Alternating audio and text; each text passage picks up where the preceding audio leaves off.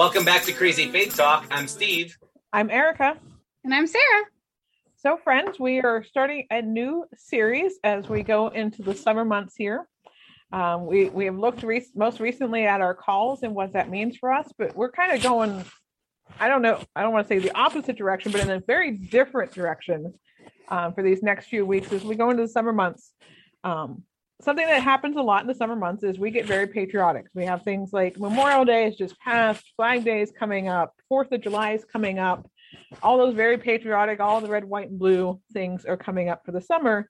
And so we thought we'd spend some time talking about patriotism and nationalism and, and what are those things? How are they good? How are they bad? That kind of stuff. So, Sarah, what are we going to kind of start to dig in with this week? So, first, we're going to, in this episode, we're going to lay the groundwork. We're going to Mhm. define the terms.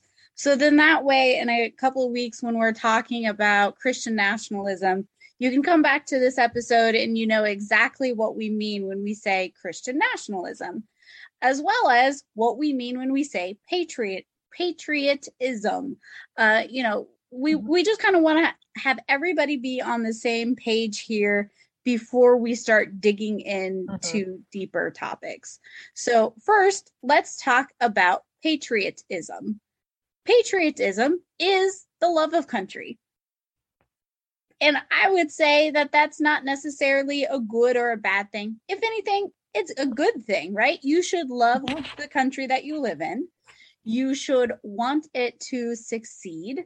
Um, and be healthy and vibrant and successful.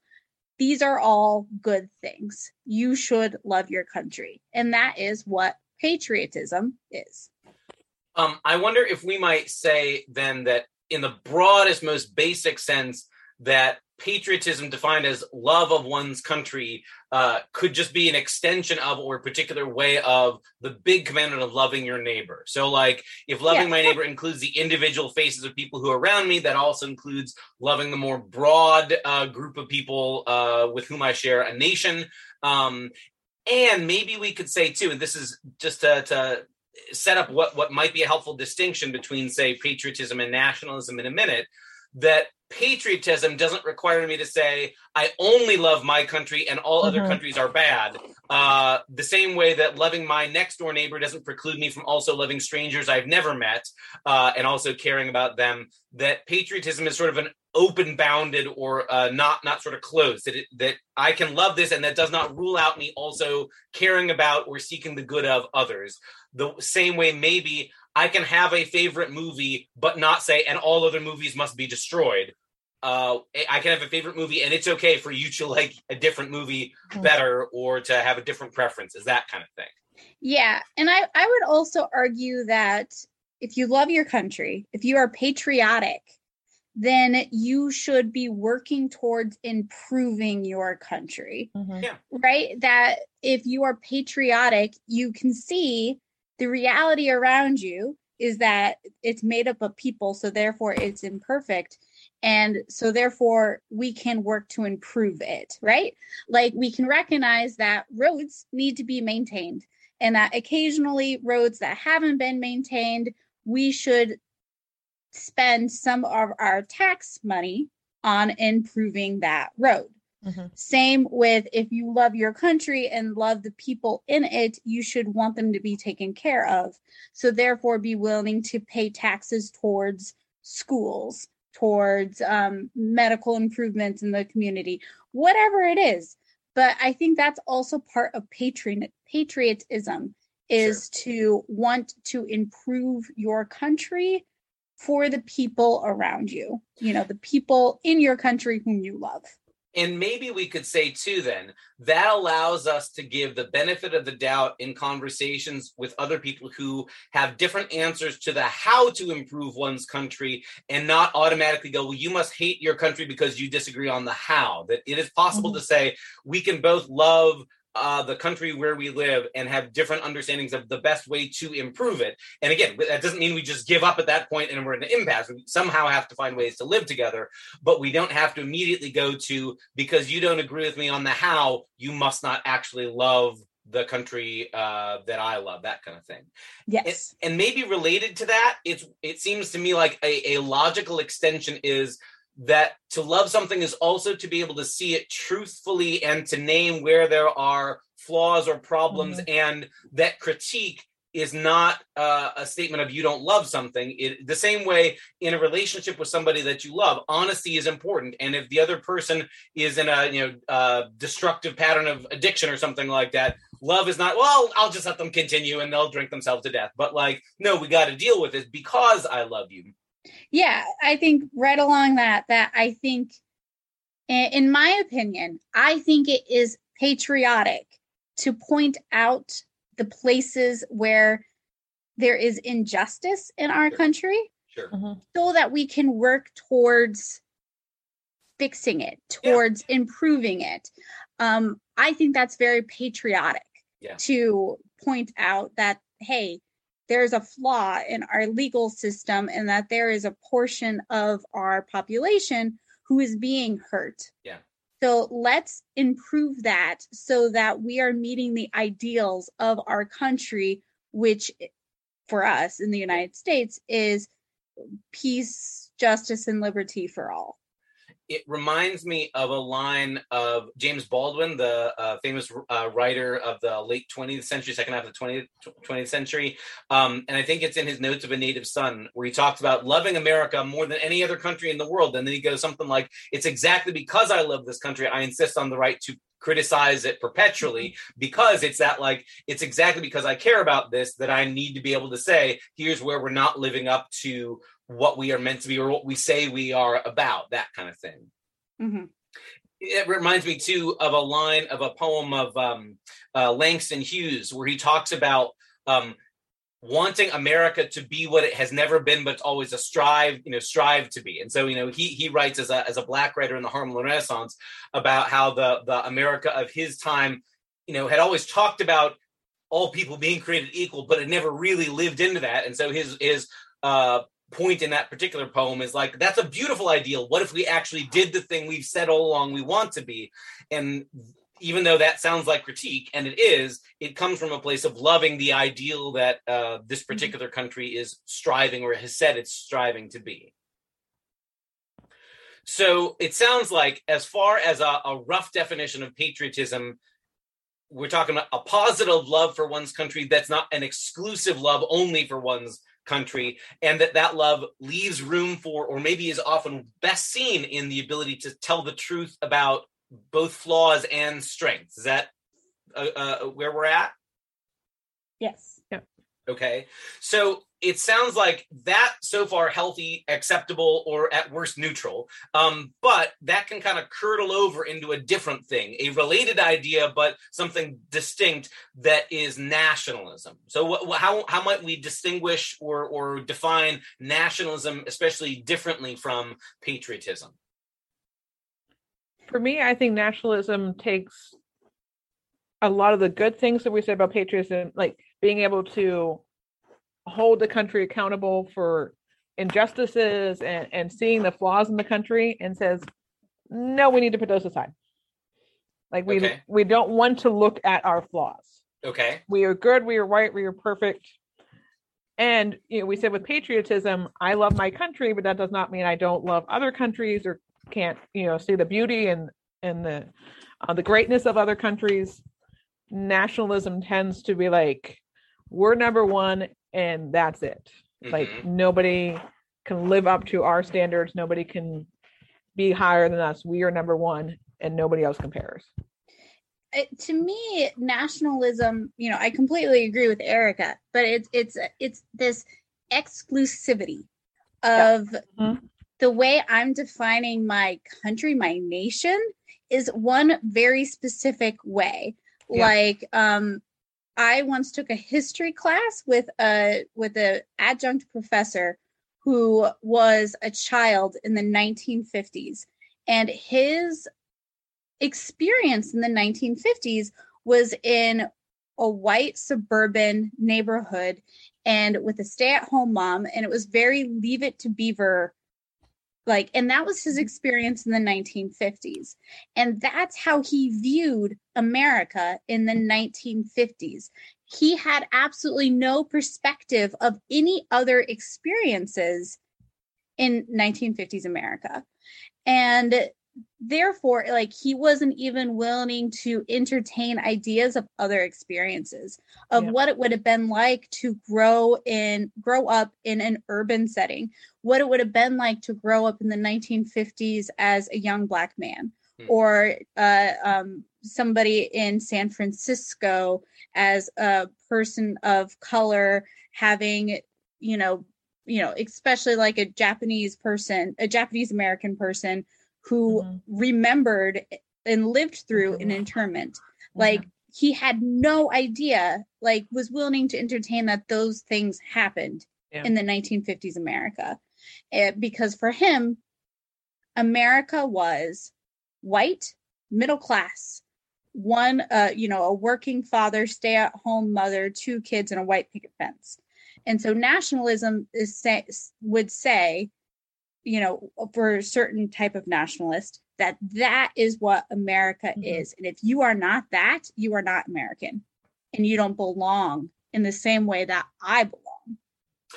To me that seems like this is a, a, a way that nationalism um, is going to feel a little bit different in american history than in other nations around the world as well since so much of american history is based on uh, or, or is, is rooted in different groups coming from across oceans and dealing with people who are already here as well as different groups so that i- i- from our founding uh, as a as a nation um, there's been this acknowledgement of you didn't have to be uh, French or British per se, and yet for a long time there was an unspoken. But yeah, you really did have to come from Western Europe to really count, Mhm. and that w- the way that's changed, or the way there's been resistance to that change, that's a, a tension, as opposed to say, you know, part of what defines France is it's there have been people uh, from Europe living in France for literally thousands of years, and not the same kind of migration um, across an ocean that there was uh, to the United States and to the, the colonies before it as well. So our history is different, and our sense of national identity from its beginning has been different um, from from say uh, Europe. Although more recently, Europe has had different influxes of, of uh, immigrant populations from different places in the world, and they're having to wrestle with say what does French identity or German identity mean uh, if it's not all uh, what what it had been in the past. So like that, that there's a quirk of our story, our our history that makes that even more pronounced, maybe. and i think also something that americans wrestle with is our our still our sense of heritage from the places that our ancestors came from Yeah, um like my family identifies as norwegian american if we're pushed but Yeah. like we really have retained nothing of that norwegian heritage we're very americanized Yeah. um and but like we still have that like kind of label Mhm. um and from speaking to people who live in in Europe for example they very much seem to have a sense more of a sense of yeah you might be an immigrant but after you've lived in this place like say France for x amount of years you're considered just you're, you're French especially if you were born here to immigrant parents but this is all you've known you're you're French. You don't like put on that like other identity to say you're um you know you're you're Scandinavian French. Like that's not that's not really a thing. Or Norwegian French. Like you're just French. You're you're you're from France. Um and I think that's that is such a weird quirk that Yeah. we have as Americans. Yeah, yeah. And maybe we could say too, a part of how um, American history has dealt with, uh, especially for a long time, it was people coming from different corners of Europe. You know, first Western Europe and Northern Europe, and then eventually other parts of Europe as well. Is that those individual nationalities or cultures kind of got blended in that old melting pot image of you sort of just got part of to be to be crude about just sort of general whiteness. And there was sort of a, well, you're obviously from Europe and they're sort of that all blended together. You're supposed to forget the defining traits, but it was clear we you were from Europe and Northern Europe and you were not from Asia or Africa or the Middle East or any other places like that. And that sort of all got glommed together in sort of a generic. And when that became the default, that's what it is to be American. Um, man, yeah, it, of course there's going to be resistance when somebody says, wait a second, there's been people of all sorts of different backgrounds from the beginning who are a part of this land and this story as well. Maybe another thing that I would add to our working definition of nationalism, in addition to that kind of um, homogenous quality uh, that you you named there, is that while patriotism, I think, can deal with specific ways of seeing how uh, a country does well or badly. Like we could compare things like literacy rates or median income or poverty rates or things like that. And we could say, um, hey, in this area we're doing great, or in this area we're really kind of you know behind. Nationalism tends to not want to deal with specifics and just talk in broad terms about being great, or we're winners, or we're like number one. And if you press further, well, what what do you mean you're number one? What do you mean you're the best on earth? There, it it gets uncomfortable to actually get into specifics. But patriotism, I think, as a as a positive, is able to deal with specifics and say, hey, in this area we're doing great, in this area we're not. Whereas nationalism wants to just sort of make it almost entirely emotional. Like this it's an emotional commitment. Uh we, we're the best we're number one um as opposed to being open to specifics of ways you could improve or ways you are doing well and knowing that those could change over time. And i think that that emotional aspect steve is so important to understanding what nationalism is. Yeah. Because that that's just so ingrained. When you're talking to a to somebody who who's strongly nationalist like and you start bringing up those flaws of mm-hmm. their country, they get very angry and frustrated and you can sense that emotion just building up in them. Right. Where right. if it's just somebody if it's somebody who is patriotic, they might get a little upset. They're like, you know, because they're annoyed. Yeah. Mm-hmm. Mm-hmm. But not because but because they're annoyed, not because they're angry. Right. They're just right, like, right. man, we've been striving for this for 200, you know, to speak of America, we've been striving for this for 200 years and we're still not there. Yeah. Yeah. Um, yeah. You know, so I think that emotion is a really good point to add into that. And that, that maybe similar to, again, if, if we think about how, how we love people in our lives, when, when, when you're in a mature place, I hope, you're able to hear critique about yourself or you know when somebody says mm-hmm. something about hey you know did you know that your kid was misbehaving or something like that like a mature place is like thank you for telling me I need to have a talk with my kids about how they're misbehaving. Or if somebody points out my flaws, hey, did you know that you misspoke or you came across X or Y or Z or you hurt my feelings?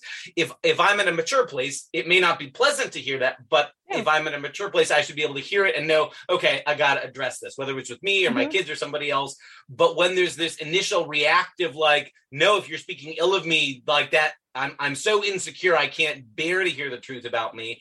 If if yeah. that's where we're at in interpersonal relationships, maybe the equivalence in how we think about nations is sort of that's where nationalism too mm-hmm. of like I'm uncomfortable with even hearing something that suggests something unpleasant because I, I just can't handle that. So like yeah. the, if if if you're able to hear critique and go that may not be pleasant to hear, but it's helpful. I need it. That it's a sign you're still in a healthy place. If it curdles into uh, you know the uh, covering your ears, I don't want to deal with this kind of thing.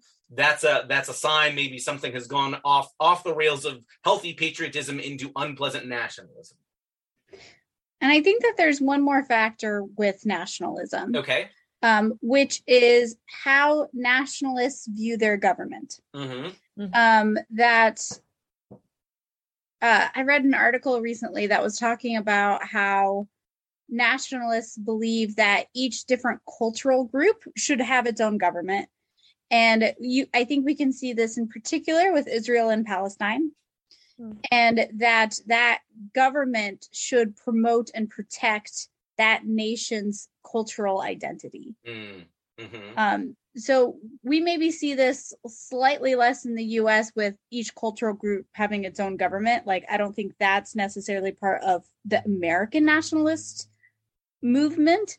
Um, but I do think that in America, we see certain nationalist group believing that the government should promote and protect that nation's mm-hmm. perceived cultural identity.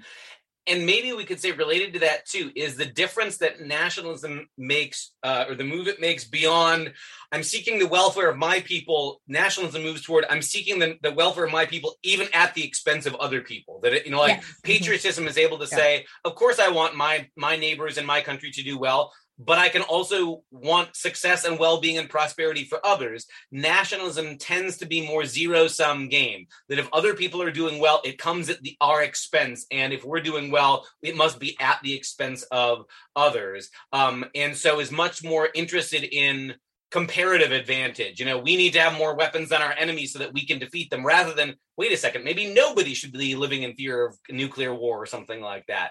Um, and that that to me seems another important difference that like where patriotism was open ended and able to say i love the country that i'm from and i understand that you love the country you're from you're from and these are not necessarily mutually exclusive. Nationalism tends to be whatever the high ground or the advantage is we've got to get it for ourselves and there's unnecessary uh, tension or competition built into that way of thinking rather than a rising tide that raises all boats you know so maybe if if we've kind of got a rough picture of the differences or distinctives in our working definitions of patriotism versus nationalism um uh maybe is it time to add in the additional mix of what happens when you throw christianity into the mix and talk about christian nationalism Yes. So m- maybe as as the modifier, as the adjective suggests, it has to do with what happens when you say not only my country right or wrong, or you don't even want to admit your country could be wrong, but also sort of make it. And my country is the chosen country, blessed by God to be the bearer of God's kingdom. Or when there's an equating mm-hmm. of your country with the particular faith of Christianity, and again that sort of competitive, and therefore all other countries are not accept not as good in God's sight or not as uh, right or righteous or something like that, and that therefore advancing the cause of your country is equal to advancing the cause of the church or of Christ and Christ's kingdom. Is that a, a, a rough, good, good place to start? I think that's a good place to start, but I also think it tends to lean into, and we might get into this in later episodes, theocracy Yeah. Okay. Okay. too, in which like, so then all the laws of my nation have to be based off of my Christian beliefs, Okay. Okay. Um, regardless of the fact that there might be people of other faiths or no faiths Right. Right. Right. in my country. and that seems to go back to Sarah's point earlier about if if nationalism has this kind of our particular culture has to you know, be defined by you know, it has to be governed by a particular group if that all if you assume then that culture brings a particular religion to it then yeah we have we have our our culture has to have its own government and has to be in line with our one faith and there's the assumption that other people's faiths are not supposed to be represented there may be questions of whether you are or not allowed to live in that country if you don't share the faith but certainly don't expect your faith's traditions or laws or perspective to be honored or enshrined in law. It's it's our way because we're the people in charge. That kind of thing. Yeah. Okay. I I think that we need to define Christian nationalism for our conversation through the American lens. Okay. That's helpful. Like I think we Mhm. need to say that this is Christian nationalism in the US. okay. And that's helpful. I and I think particular because there are plenty of countries around the world who have a state religion. Mhm. They have that national church that is interwoven into their government system and that is the way that they are functioning and have functioned for quite a while. Sure. Um, whereas in the US, we do not have an official uh, religion Right. in the same way that we don't have an official language. We have dominant language, which currently is English, but that's starting to shift as um, more and more native Spanish speakers are now part of our society. Um, but we don't have an official language, we don't have an official religion. Um, if anything, because of the what is it, the Second Amendment that protects Mhm. freedom of religion, it's all from the like- First Amendment. All part. Amendment. All, they're all clauses in the First Amendment. okay first amendment um we don't have an official religion you don't have to be any certain religion um but christian nationalism in america seems to presume that that anglo protestant is a major part of our identity and our past and therefore should be part of our future Sure, Mhm. sure. And we may get in further episodes and we sort of get take a, a closer dive or a closer look into the uh, historical uh, uh, tracing of what Christian nationalism has looked like in different places, how there are voices in American culture that would want to say, well, sure, you got the First Amendment, but look at all these people who wrote our founding documents and they will try and pull out, look, they they assumed it was we were only going to be Christians because they couldn't imagine anybody else. Um, and so like there, you'll find people making those kind of arguments. But yeah, that, that's a that's a helpful distinction that that other countries for centuries have had an official state church. And to some degree, yeah, that's one form of what Christian nationalism can look like here in America, there's a different conversation because our founding documents, at least on paper, say there's not going to be an established church or particular denomination of anything that you have to be. Um, and yet there's the pressure of us still assuming, but shouldn't we make it you know the default? And and that becomes a, a, a point of tension. Yeah, yeah. And for 200 years, we've called ourselves a Christian nation because of the founding fathers and because they couldn't imagine anything but Christians living in this nation. Um, so we have that history to go along with everything else too. Sure. And I mean, like, even that, and again, like, I don't want to, to get too far into the weeds of what will be a whole episode on unto itself of the history of it. But Mhm. even at that, um, that even saying historically we've been a Christian nation is either painting with an overly broad brush or um, just not paying attention to. I mean, like, my goodness, how many people lived on the land before any settlers from Europe came here? Do not have any sense of Christianity as well. How many people were carried over in slave ships who, uh, you know, practiced whatever indigenous faith they had in um, uh, wherever they had come from in places in the African continent, and then were given sort of a hybridized version of Christianity that said you're supposed to be kept enslaved. Um, and then you, even among the the founding fathers, you have some folks who are what we might call classically Orthodox Christian, and a goodly number who are what you might call deists, who are in that position of like, sure, there's a God, but God doesn't really get involved, and the most we can say is there's the hand of divine providence, you know, but you know, uh, we're looking to cut out the miracles from the gospels, like uh, Jefferson. Um, so I mean, like even saying that we're Christian, even among just the people who signed the Declaration of Independence, is a little bit of a stretch to begin with. But it, that that becomes sort of the the the the starting point for saying, sure, historically we're a Christian nation. Well, I mean, even even at that, that's kind of uh, with an asterisk. I, as I'd say. Um, so maybe we could say too that um, if if if it were not clear already, it seems to me like there's a, a contradiction that happens the moment you move from just plain old nationalism, which I'm already kind of nervous about, but to Christian nationalism because there's a way of conflating the church, which is this international body of people from all places and language and nations and tribes and tongues, to now associating Christianity with one particular nation, and that that nation's fate is also Christianity's fate. Um, and to me, that seems uh, like a contradiction that, that should make Christian nationalism unthinkable, and yet it's the, it's something we, we got to deal with. It to me, it feels like Mhm. the witness of the New Testament is that that the the people of God are not to be identified with a single cultural group or national boundaries or things like that.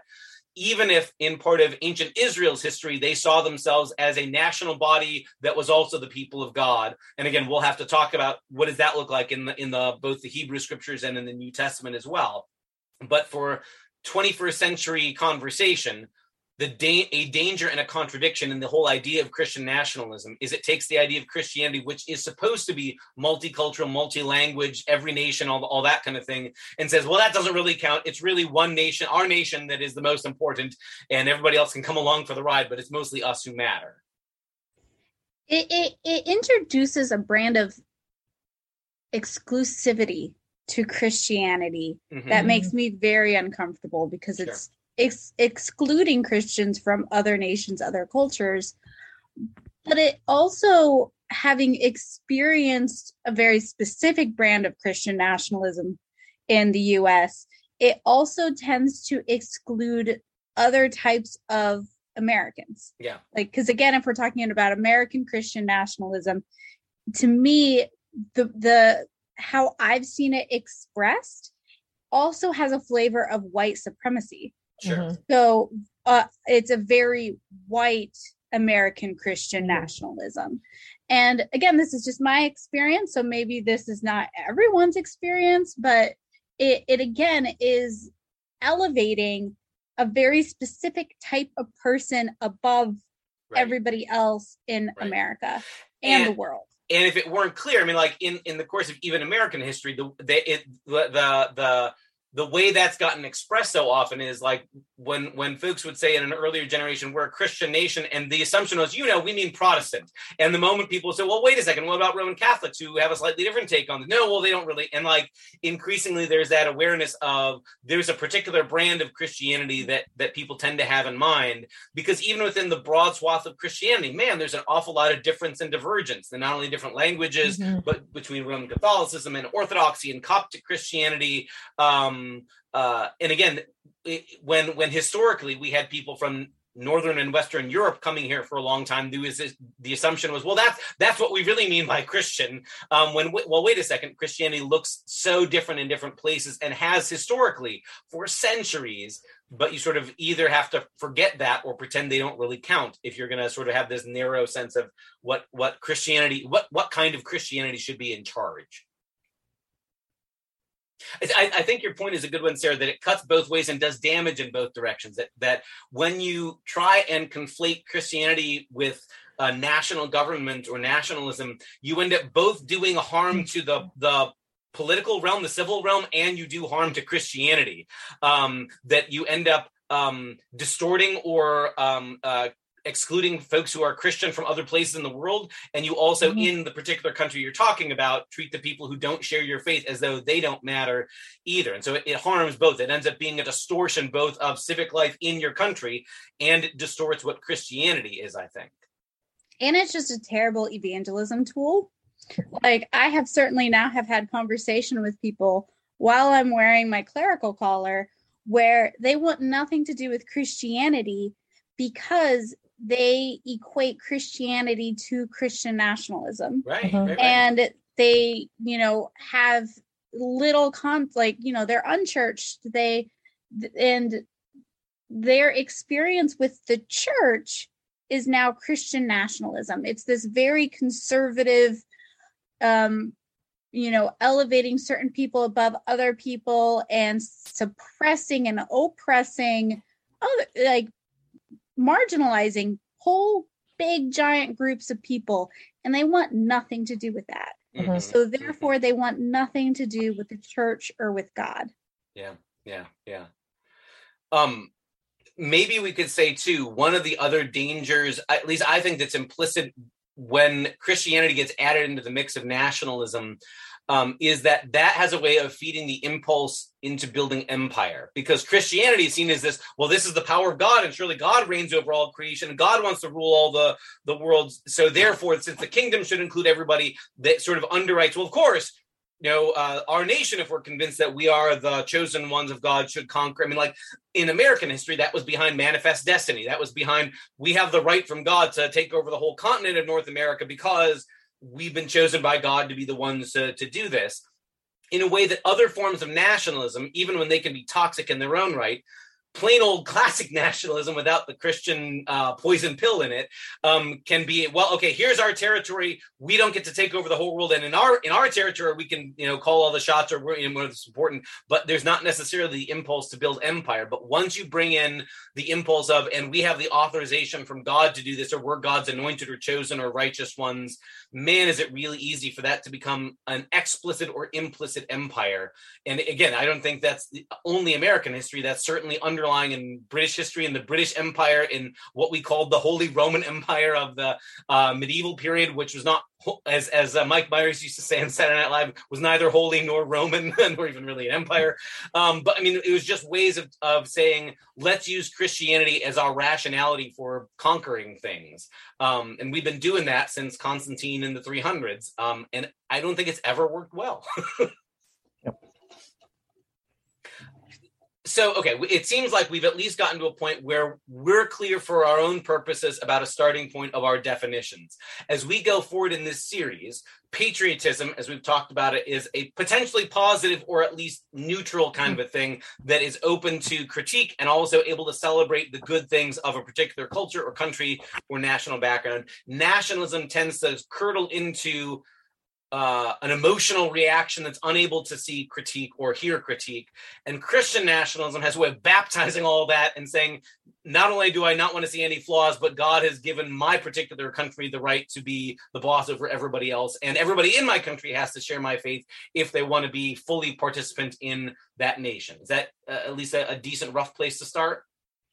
Yes. I think so maybe as a, as a place to land then i'm reminded as we're starting all this conversation of a hymn that in our congregations where i serve we often sing on whatever sunday is closest to july 4th uh, it's a title it's a, the song is called this is my song and the melody is uh, to finlandia which is lovely because it was mm-hmm. written as like a national hymn of one particular country finland but the the opening verse is about um you know i love my particular country you got blue skies got beautiful fields i love you know all that mm-hmm. kind of thing and then it turns to but other countries have blue skies and forests as well. Uh-huh. And I can recognize that people in those countries love their country as well.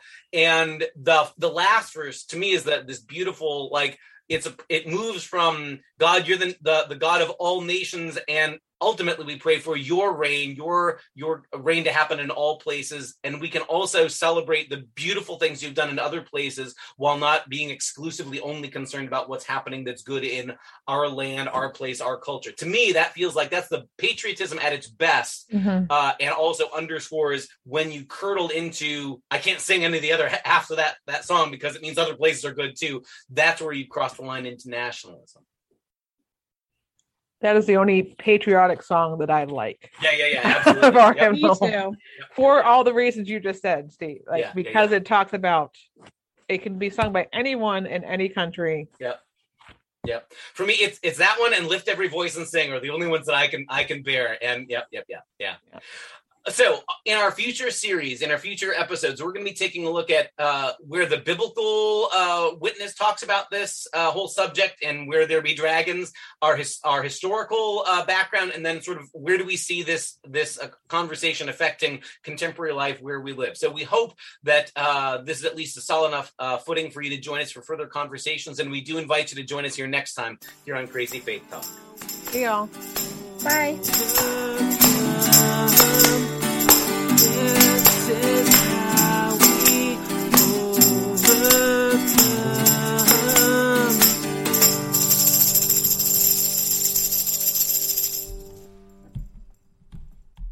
With lucky Land slots, you can get lucky just about anywhere. Dearly beloved, we are gathered here today to. Has anyone seen the bride and groom?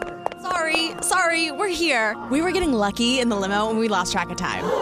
No, Lucky Land Casino, with cash prizes that add up quicker than a guest registry. In that case, I pronounce you lucky. Play for free at LuckyLandSlots.com. Daily bonuses are waiting. No purchase necessary. Void where prohibited by law. 18 plus. Terms and conditions apply. See website for details. Join us today during the Jeep Celebration event. Right now, get 20% below MSRP for an average of 15178 under MSRP on the purchase of a 2023 Jeep Grand Cherokee Overland 4xE or Summit 4xE. Not compatible with lease offers or with any other consumer incentive offers. 15,178 average based on 20% below average MSRP from all 2023 Grand Cherokee Overland 4xE and Summit 4xE models in dealer stock. Residency restrictions apply. Take retail delivery from dealer stock by 4 1. Jeep is a registered trademark.